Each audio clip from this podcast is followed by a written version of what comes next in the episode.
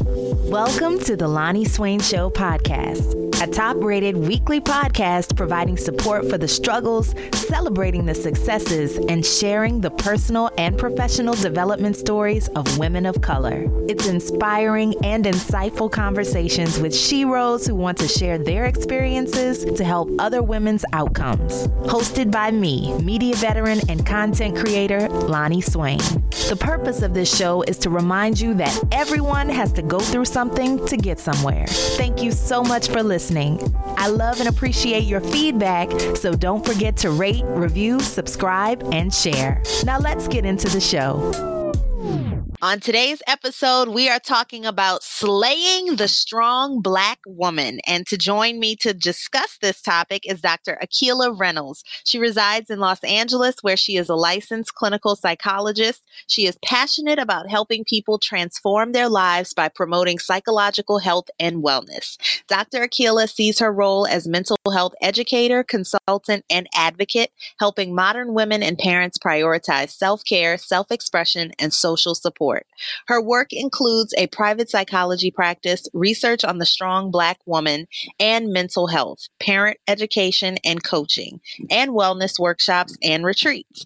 Dr. Akilah is committed to supporting contemporary women and parents achieve balance, emotional wellness, and live the life of their dreams. Welcome to the Loni Swain Show podcast, Dr. Akilah. Thank you. I'm excited to be here and talk with you about this topic. I'm so happy that you brought it up to discuss in this episode because it's one that I think we don't discuss enough. How would you describe the strong Black woman and what that stereotype is? So I see it as both like a stereotype and then also kind of an identity that a lot of us Black women have grown to kind of take on in our regular everyday lives. And so basically, being a strong Black woman for me is this idea that you have to be strong to survive. And so um, Black women who really identify with this often have this sort of emotional strength and fortitude that, like anything that comes your way, you can handle it no matter what.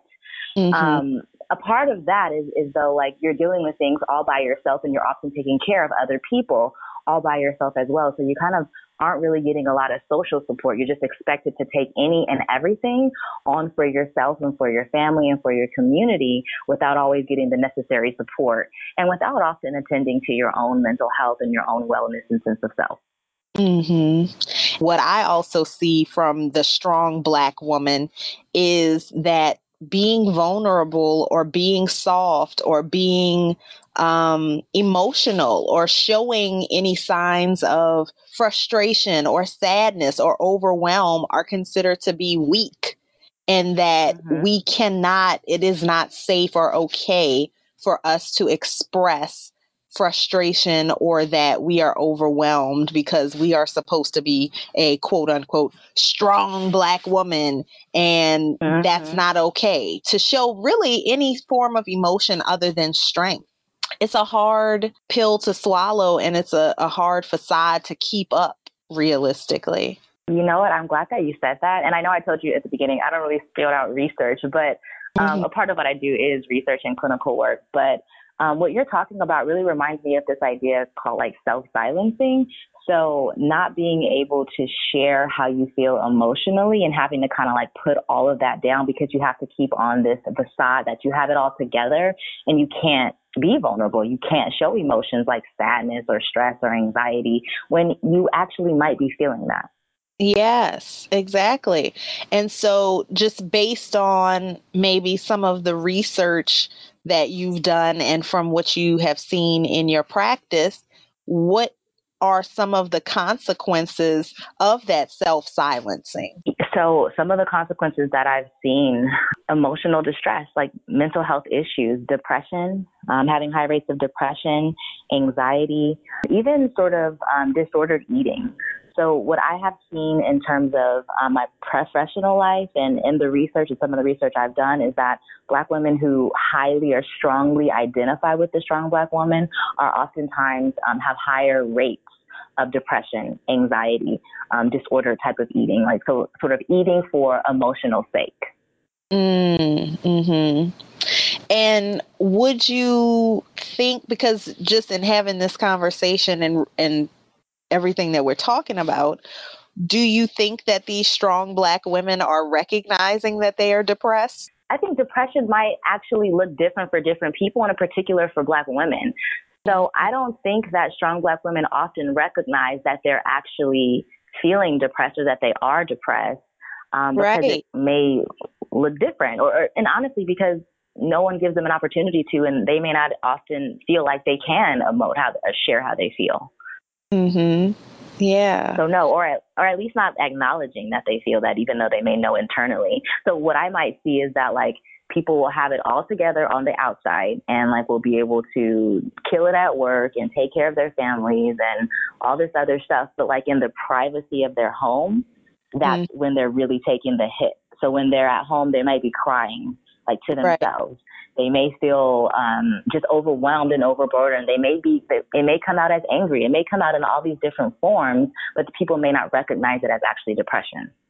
So if someone is listening and they're hearing this for the first time the mm-hmm. idea of the strong black woman, the idea that the self silencing and things like that. And they're identifying with, oh, yeah, well, I do feel stressed. Oh, yeah, well, I don't talk to anyone about it. What are some other ways that they can identify maybe that they have been living out this identity as a strong black woman? when they feel like they have no one like to go to when they feel super um, or with if you might be listening you feel like super overwhelmed and um, you feel like you can't actually share it or you have a tough time sharing it or when people might kind of suggest that you might have something going on you kind of push back on it. You can't really bear the thought of even discussing depression anxiety or this idea of strength might actually be something that's hurting you. Um, I think that's when you might consider that this might be something that you might need to do something about outside of just being strong and taking it. And and where do you think this idea of the strong black woman came from? Do you think that black women created this identity or that it was put upon yeah. us? I think it was put upon us. I feel like, um, and I and I think this is what a lot of people would say, like in terms of literature and stuff like that, um, is that this is a stereotype that has its roots all the way back to slavery. So sometimes people are like, why are we talking about slavery here? Like it's the 21st century at this point. Like slavery has been over um, for over 100 years or whatever. So why are we still talking about it? But I think the issue is that black people and black women in particular are still feeling the effects of slavery. Um, there's stuff coming out now that um, you can pass down emotional like trauma and experiences through your genes for like, I think I just saw in some article online, like for 14 generations or something to that effect. So if that is passed down just like biologically in your genes or in your genetic makeup, you also have to think about like socialization. So that's another part of how we are raised um, mm. by our parents and by our grandparents. And we're raised in a particular way that we may not understand it, but it just impacts us. So the reason why I say though, it's put upon us and not necessarily something that we created in order to enslave like a whole group of people and in order to treat black women kind of differently in slavery than you might treat a white woman you have to render that particular person different mm-hmm. and so for people to be able to say that black women are naturally strong or black people are naturally strong particularly black women when back in those times like women in, in general were thought to be protected but if black women are excluded from that group of women then you have to say that they're different so by saying they're different, you're saying that they're strong and that they have this immense emotional and physical ability to take on whatever. That's a way to justify their mistreatment and their abuse. This is like one of those kind of stereotypes that um, has its roots back in slavery, but also over time, just the way in which Black people and Black women have been treated historically, at least in the United States of America, Black women have been an oppressed group. And so if you're going through history and going through time, like treating them as having this inordinate amount of strength means that you can continue to abuse them. Now, I think what Black women have done over time is that we've kind of taken it and um, we've made it into our own. And if we think about the other kind of stereotypes, like I'm not sure if you heard about Jezebel or Sapphire stereotype.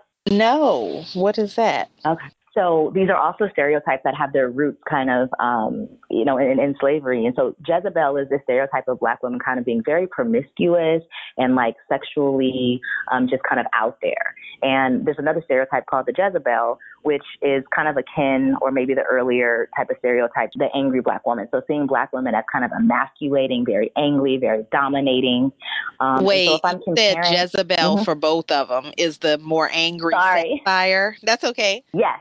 You're okay. right. You're it, there's the more angry one is Sapphire, and it has its roots um, in like this radio personality, Sapphire. I think it was a show, Amos and Andy, or something like that. Don't quote me on that part. But basically, oh, okay. Uh, but basically, it's this idea of like black women can be are, are hypersexualized, the Jezebel. Black women are very angry, aka the angry black woman, or sapphire, or or black women um, are the strong black woman, or superwoman, or that that kind of thing. And so I think for black women, if you're looking at all those different stereotypes, black women have taken the strong black woman as something that we've seen as like a, a badge of honor. We kind of recreated it into something that we can be proud of, and also something that we can use. So it's not all bad because we've been able to call upon our strength to be able to get through a lot of instances of oppression and abuse over time. I think the problem comes that its roots kind of justify our abuse and our oppression.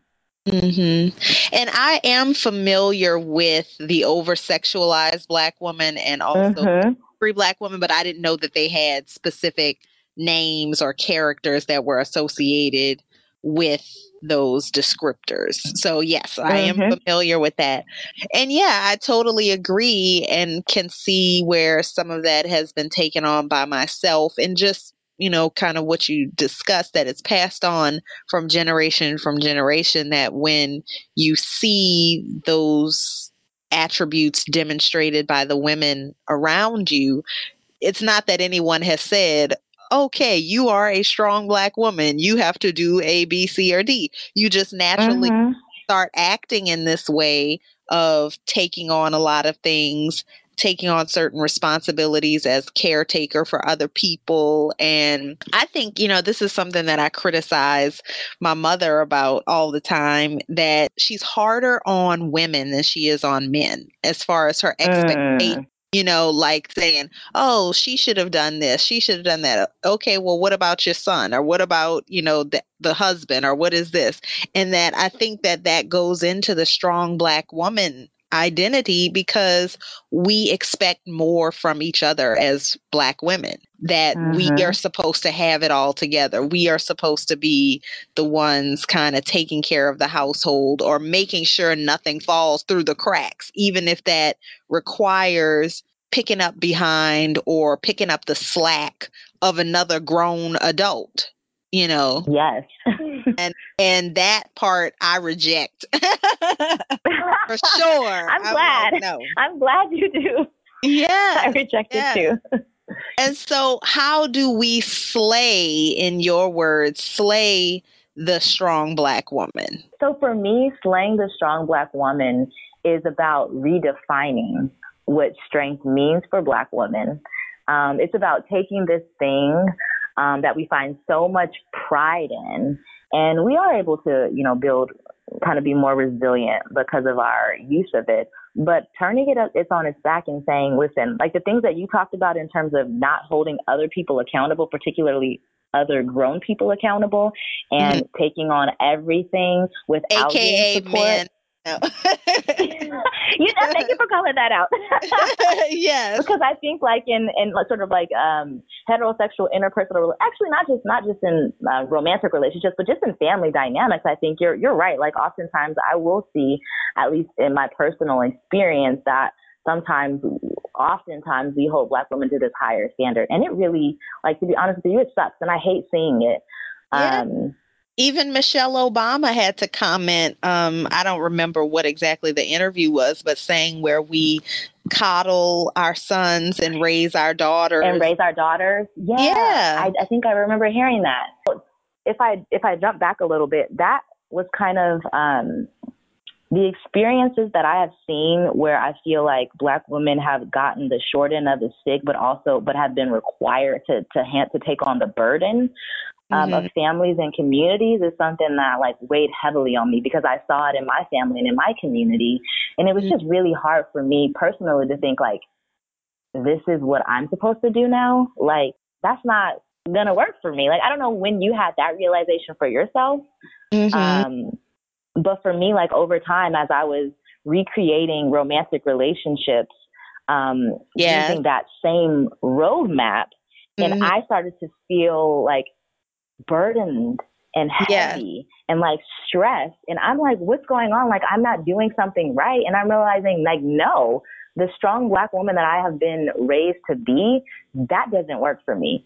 So right. I went through this period of time where I had to slay that. I had to slay, I had to get rid of, I had to stop.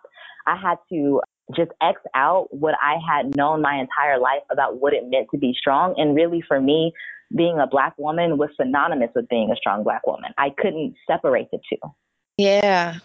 Recognizing the strong black woman dynamic definitely came up in romantic relationships mm. and feeling mm-hmm. like, you know, number one, if I'm slaying it and doing all of this stuff in my career and in my personal life and, and meeting these goals for myself in a relationship, I don't want to take on the lion's share of the work too.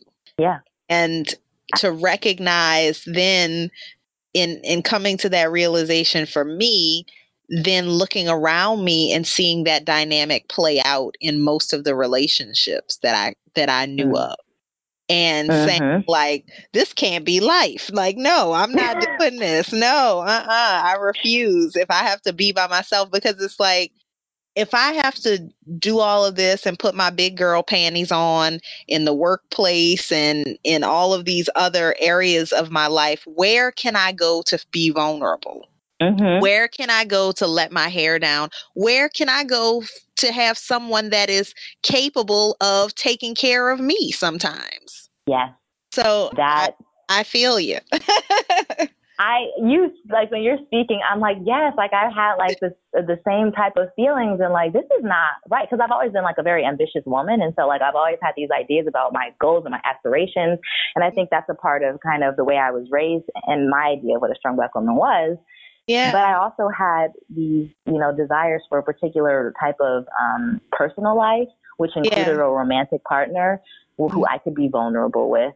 Because I think even as a young person, I recognized that like there were there were all these feelings and emotions that I was keeping inside of me, and I didn't know what to do with them. But I knew that like not saying anything was hurting me. Mm-hmm. Yeah. So when when you ask me like what it means like slaying the strong black woman, it's a double meaning. Slay means like get rid of, stop, redefine basically the old ways of being a strong black woman. And then, you know, I think as black women, we slay everything. Like we, we, we're great at a lot of different things. I think we're yeah. boss women. The way to kind of slay this is by redefining it, saying that no, the ways that we were raised, maybe that worked for our mothers and our grandmothers. Maybe that was a different circumstance and a different time. But now at this point in my life, I have the responsibility for myself um, to be well, to be emotionally well, to be mentally well and sane. And in order to do that, I need to prioritize self care. I need to prioritize my own self expression and I need to prioritize social support. And so for me, slaying the strong black woman is getting rid of those old ways that were no longer serving me and redefining strength in a way that actually does serve me and helps me to thrive and not just survive if you could give some tips or examples of ways that people could incorporate self care, self expression, social support in order to help slay and redefine that. I think self care is super important. Something called mindfulness is uh, in psychology, it's about being present in the moment on purpose. Um, so it's a way of slowing down everything because sometimes when we're stressed or overwhelmed, all these things are popping on in our mind. We have all these things to balance work, our families, our friends, our side hustle, you know, our business. Yeah. Um, so mindfulness allows us to kind of do our everyday life, but to take a moment to really appreciate that and to just sit with it. So basically, mindfulness is really about just using your five senses. So your sense of touch, taste, smell, hearing, and eyesight. And so if you're feeling really overwhelmed, you could just take a moment and say, what are five things that I can see?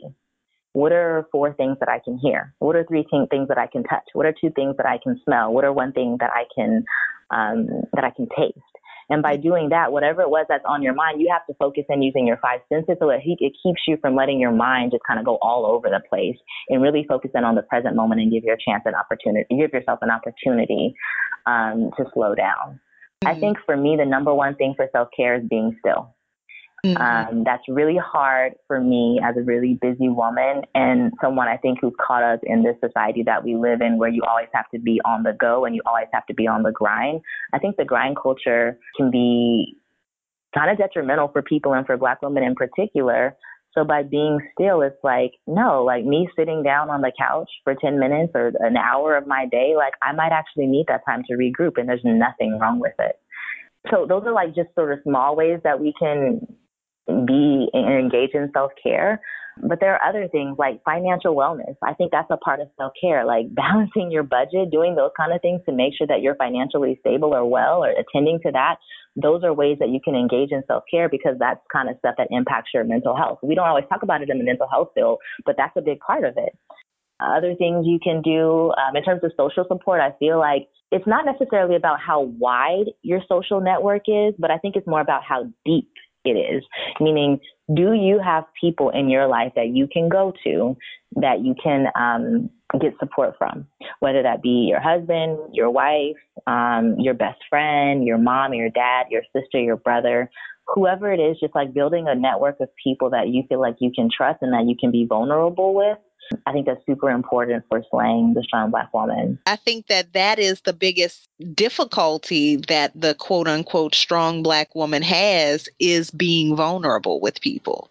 Even if they yep. have a husband or a wife or a mother or whomever that may be receptive to their vulnerability, it's the piece of establishing that that's a safe place or feeling mm-hmm. comfortable mm-hmm. to know I can take my cape off with you and I don't have mm-hmm. to have mm-hmm. it all together. And so maybe if you have any tips on how to identify or how to start, yeah, like how to start that process of allowing yourself to not be strong in every moment or to know that vulnerability is strength. So for me as a black woman who's who's kind of gone through this process over a couple of years now and given my background as a psychologist, I think it's really important for those of us who have kind of who do see strength as vulnerability to share that and to be vulnerable with people and to be vulnerable with other black women who who may sort of be at the beginning stages of that.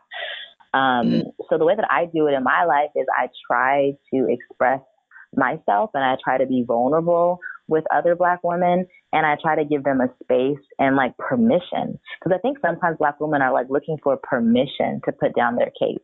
And I also think creating safe spaces. So what I'm doing right now is I have something called the SBW Wellness Collaborative and basically providing spaces online and also within the communities, workshops and retreats it's all with just all black women, whether it's, you know, 20 year olds to 30, 40 year olds, all the way up to 60 year olds. Recently had a retreat in LA a couple of months ago and it was all about the strong black woman and really getting black women in in a room to talk about this. I think sometimes it may start with other black women and, and being able to say like, it's okay for you to put down this cape right now. The truth is, there might be times when we go out in this world where we have to be strong and we can't always be vulnerable with every person in order to protect ourselves. But the truth is also that we can't do that all the time. And we don't always need to do that. And we particularly do not need to do that with people who are safe. So it's about identifying those safe people. I think therapy, honestly, that's one of the best ways that I think that people can potentially do that because you can be with someone who is trained to deal with your emotions. And also, this space is just for you. It's not going to be an easy thing. It's, it's kind of like making a decision that I'm going to try to be vulnerable, even if it's just like one small thing one time. I think those things build on each other. And maybe if I were someone, I would pick one person in your life that you think if you're a black woman out there and you're like you you want to kind of test out being vulnerable think about your life and think about maybe if there's just one person in your life that you think might be receptive to it just might potentially reach out to them and just try it out or just say you know what? I got a lot going on. I don't know what to say but i feel like i need help. Start mm-hmm. there. I can i ask you like what you have tried or what you found to be helpful or if you you know had this experience personally or with other people in your life Yes, absolutely. Um, so I'm a person that has recently started to just um, not so much step, but jump headfirst into vulnerability.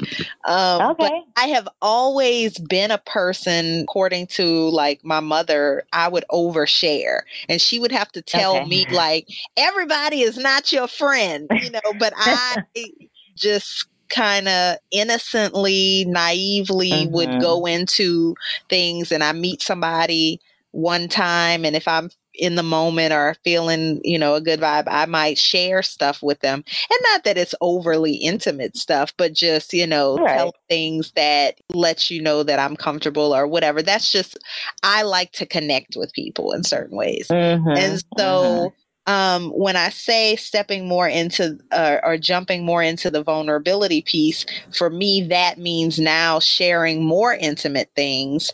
And I feel like what I tell people is that's my testing ground. If I share mm-hmm. something vulnerable with you and you abuse that or don't respect it or you are turned off by it, that's just a quicker way to help me identify that you're not part of my tribe. And for me, mm-hmm. I don't feel anything, you know, like there was any real loss in that sense because what I told you was my truth. And whether you appreciate it or don't, it's still my truth. And, you know, it is what it is. And there's a quote, I don't know if it was like Audre Lorde who says, and I'm of badly paraphrasing, but it's kind of like no people people can't use against you what you tell you know what you own. Yeah, you mm-hmm. know, like if you own it, this is this. This is who I am. No one can use that against you because you own that. You know who you are and whatever your flaws or weaknesses, perceived weaknesses are or vulnerabilities. So if I'm owning it and I'm telling you something and you try to use that against me, I already know that about myself and I own and accept it. So you can't hurt me with that. So mm. that's that's my personal um, way that I have done that. And to be honest, 99.9% of the time, anytime that I have met someone with vulnerability, it has been well received and mm-hmm. reciprocated mm-hmm. in some way, shape, or form. And so I think that that has also given me more courage and confidence to continue to do it. Mm-hmm. Yeah. I, I love that. I think just testing out vulnerability in small ways, I think is really important and, and figuring out who in your life you might be able to do that with. Mhm. So, you know, it's funny that you said like you were like kind of naturally shared a little bit when you were younger. I was like the opposite. So I actually didn't share m- much of anything when I was growing up. And even to this day, like I, am able to better share now. But mm-hmm. honestly, I'm a, I'm still a very private person, and I still um, I still struggle honestly with being vulnerable and figuring out who to be vulnerable with. Yeah. Um, but you know, for me, it was way back long a long time ago I was starting to recognize that like my lack of sharing and my lack of vulnerability was hurting me. And so mm. it started off honestly for me with just kind of like setting an intention to be vulnerable. And honestly, I would pray to God like can you please just send me somebody? I don't know, you know, for people who are spiritual in that kind of way, I would pray like please I, I just send me someone that I can share that I could, you know, a sister or like a soul sister or a best friend that I can actually tell everything I'm feeling to. Um, mm-hmm. And then it was about me setting the intention, intention that like, I'm going to do this. Yeah. And when I did kind of, and I think it helped that I ended up pursuing psychology because then it was like kind of a natural um, place where people are going to have to be vulnerable, but that was not easy. It was actually extremely hard to have to share myself with people over time. But I ended up did I did find like one of my best friends um, when I moved to New York and I was uh, go- first going to school there. And I learned from her because she was extremely vulnerable and she shared so much and it kind of like showed me that like it's okay to share, particularly with certain people that you can trust. And over time, I've been able over the years to find other friends that I feel extremely close to and that I can trust and I can kind of do life with and be vulnerable with. So that's kind of like my story in terms of how I share vulnerability. But just for black women out there to know that like it's going to look different for everyone. Like so for me, I'm I'm still not vulnerable with everyone, but that's okay for me because I'm a private person and I get support from the people that I need to get support from. Um, but for other people, that might look different. Yeah, and definitely for me, therapy is a big thing. I totally believe in, advocate for, and support going to therapy, finding a therapist that you can mm-hmm. go there and totally let it all hang out. And there's, of course, different levels of vulnerability. It doesn't mean that mm-hmm. you know, you're telling every single person every single thing. You may reserve some stuff for the therapist or you reserve mm-hmm. your deepest darkest corners for your personal journal that you just keep to yourself mm-hmm. or know whatever but just figuring out a way to kind of get the emotions and the things that you have bottled up or the things that are keeping you up at night get them out so that yeah. they're weighing heavily on your shoulders um, i think that that's the biggest thing and figuring out what works for you. And as you were talking and just thinking about it, I think that the vulnerability has to start with yourself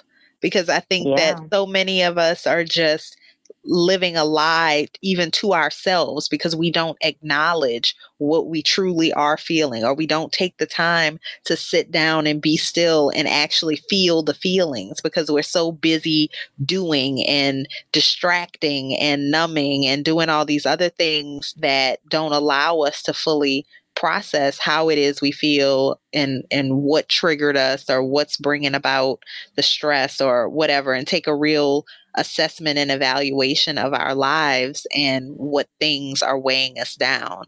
And so it starts with yeah. that vulnerability with yourself. And then I think, you know, once you're able to truly be vulnerable and honest with yourself and sit with your own vulnerability and uncomfortableness, then uh-huh. go about, you know, sharing it with someone else and figuring out healthy ways to process it. Yeah, I love that. I think that's so true. I love this conversation. On that note, I want to get into my last five questions, which I think the first All right. is a great one for you per our our last few minutes of conversation.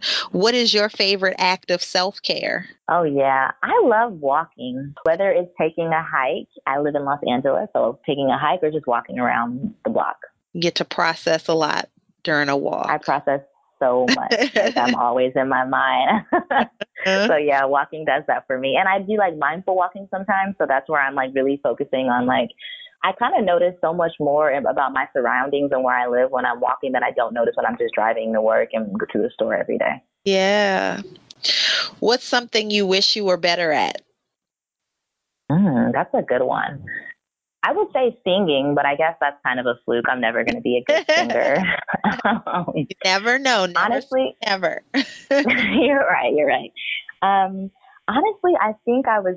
I, I wish I was better at putting myself out there like right away. So I, I think I mentioned that I'm kind of private, and it takes a lot for me to be vulnerable, and I probably have like social anxiety. So I think for me personally, I wish I was just better at um, you know, getting out there in this world, showing my full self, like just right away and not having to go through all the steps I go through to like be able to do that. What is your definition of success? I think being really proud of the life that you live, um, feeling at peace, um, and having like a sense of joy with you, no, despite and contentment really um, with what you where you're at in life and and who you're surrounded by. What's a quote or piece of advice that you live by?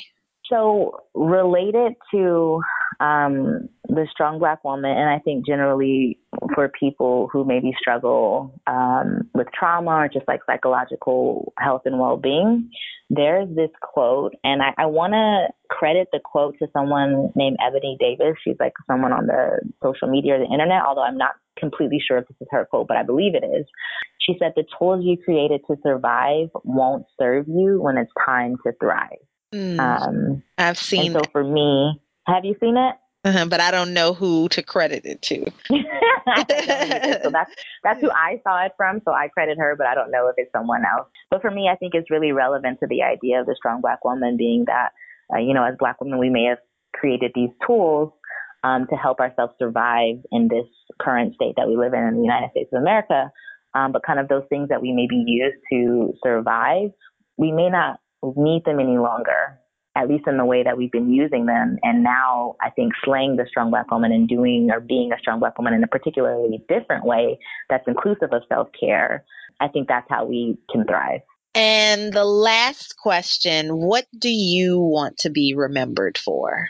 Oh, I love these questions. Um, Thank you. I want to be remembered um, for someone who is not necessarily without fear, but who didn't let her fears keep her from all of her dreams and all of the things that she kind of wanted for her life.